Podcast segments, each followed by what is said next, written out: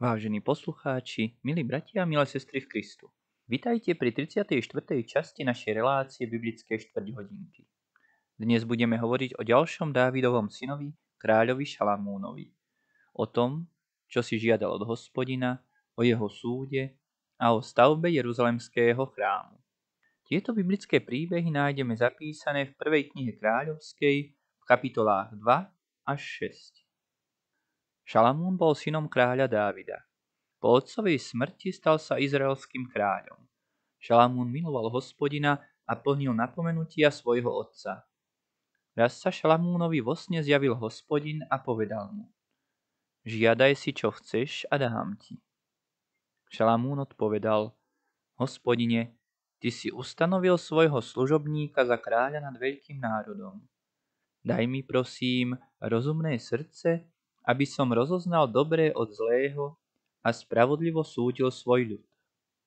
To sa páčilo hospodinovi. I odpovedal mu, preto, že si žiadal o takú vec a nežiadal si pre seba ani dlhý život, ani bohatstvo, splním tvoje želanie. Budeš múdrejší, ako boli ľudia pred tebou a ako budú po tebe. A pridám ti aj bohatstvo a slávu, a ak budeš poslúchať Božie prikázania, dám ti aj dlhý život. Aké nám z toho plinie poučenie? Šalamún si žiadal rozumnosť, lebo mal pred sebou ťažkú a zodpovednú úlohu vládnuť v Izraeli. Hospodin splnil jeho žiadosť. Pán Boh dáva rozumnosť ľuďom a má záľubu v tom, keď nie sú sebeckí a všetko konajú z dobrého, veriaceho srdca prvom liste do Korintu v druhej kapitole v 4. a 5. verši čítame. Moja reč a kázeň nebola v presvedčivých slovách múdrosti, ale v dokazovaní ducha a moci, aby sa vaša viera nezakladala na ľudskej múdrosti, ale na Božej moci. Šalamúnov súd Raz prišli k Šalamúnovi dve ženy, matky. Jedna z nich hovorila, prosím, pane, ja a táto žena bývame v jednom dome. Tejto žene umrel v noci syn a keď som spala, vzala odo mňa moje živé dieťa a pohodila mi svoje mŕtve. Druhá hovorila, nie je tak, tvoj syn je mŕtvý a môj je živý.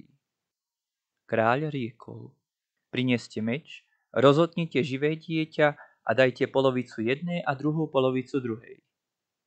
Pri týchto slovách sa opravdivá matka živého dieťaťa zľakla a povedala Prosím, pane, nezabíjajte to dieťa, radšej ho dajte tejto žene, nech len zostane živé. Druhá riekla, nech je nie ani moje, ani tvoje, rozotnite ho. Kráľ povedal, dajte tamtej živé dieťa a nezabíjajte ho, lebo ona je jeho matka.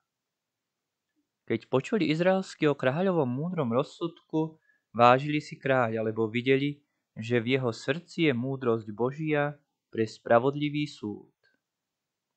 Stavanie chrámu v Jeruzaleme Najslávnejším Šalamúnovým dielom bolo vybudovanie chrámu hospodinovho v Jeruzaleme.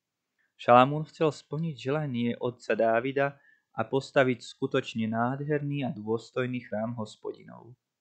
Pre stavbu takej dôležitej budovy potreboval nielen stavebný materiál, ale aj schopných a skúsených remeselníkov. O pomoc poprosil Chirama, týrskeho kráľa, s ktorým nažíval v priateľstve. Chiram mu vďačne pomohol.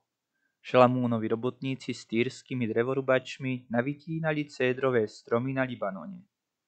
Stromy na pltiach dopravili k izraelskému brehu na stredozemnom mori. Odtiaľ ich na vozoch doviezli do Jeruzalema. Tesári otesali kmene.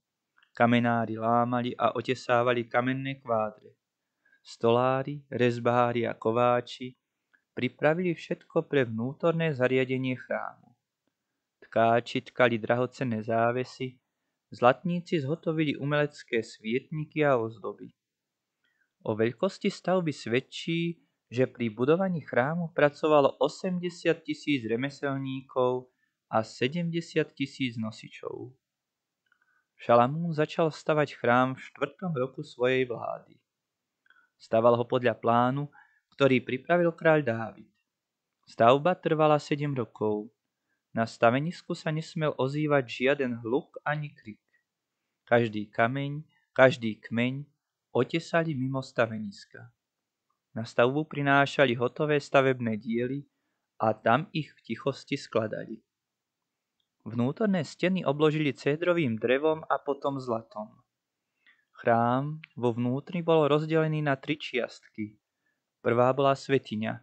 V nej bol zlatý oltár, 10 zlatých stolov a 10 svietnikov z rídzeho zlata.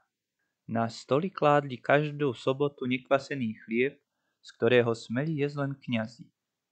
Tu prinášali nekrvavé obete.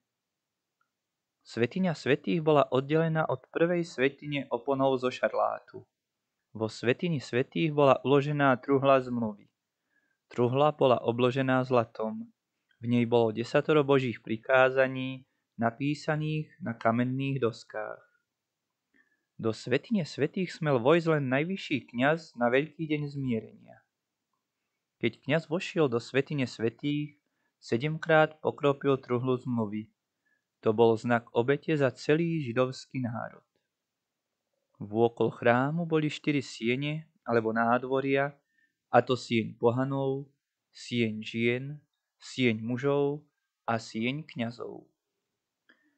Sieň pohanov Obecné nádvorie bola prístupná každému, teda aj pohanom. Vchádzalo sa do nej niekoľkými dverami. Jedni sa volali krásne, lebo vynikali krásou a bohatstvom.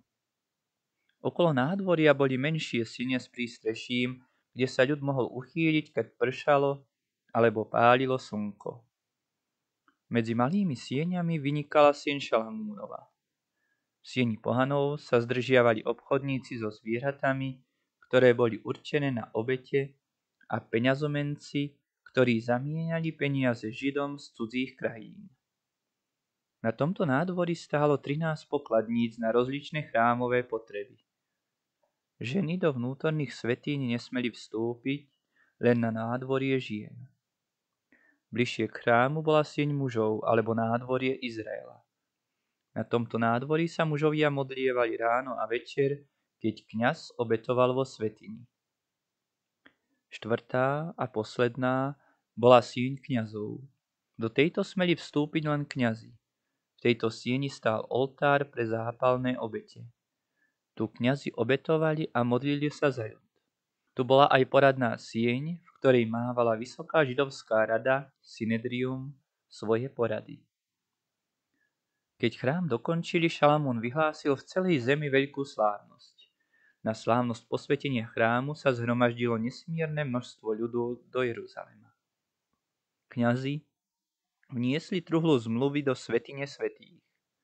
Šalamún sa postavil pred hlavným oltárom a v modlitbe prosil hospodina, aby si posvetil chrám a požehnal všetkým, ktorí sa do chrámu budú schádzať. Toto sú slová zo Šalamúnovej modlitby. Hospodine, Bože Izraelský, nie ti podobného na nebi ani na zemi.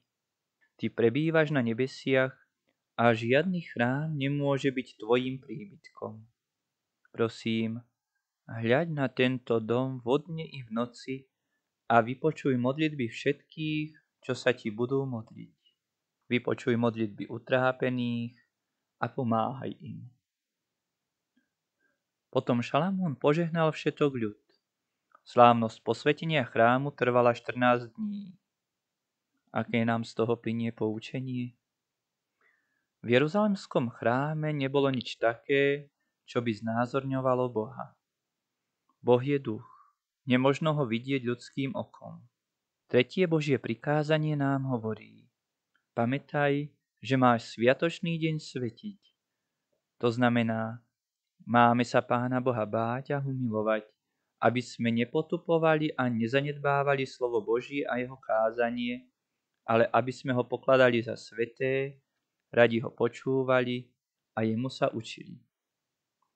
V žalme 122. prvom verši čítame Radoval som sa, keď mi hovorili, poďme do domu hospodinovho. Milí poslucháči, týmito biblickými slovami sa s vami lúčime a tešíme sa na ďalšie stretnutie, ktoré bude v nedeľu večer o 18. hodine. Budeme v ňom hovoriť o Šalamúnovej sláve i úpadku a o rozdelení kráľovstva. Do počutia.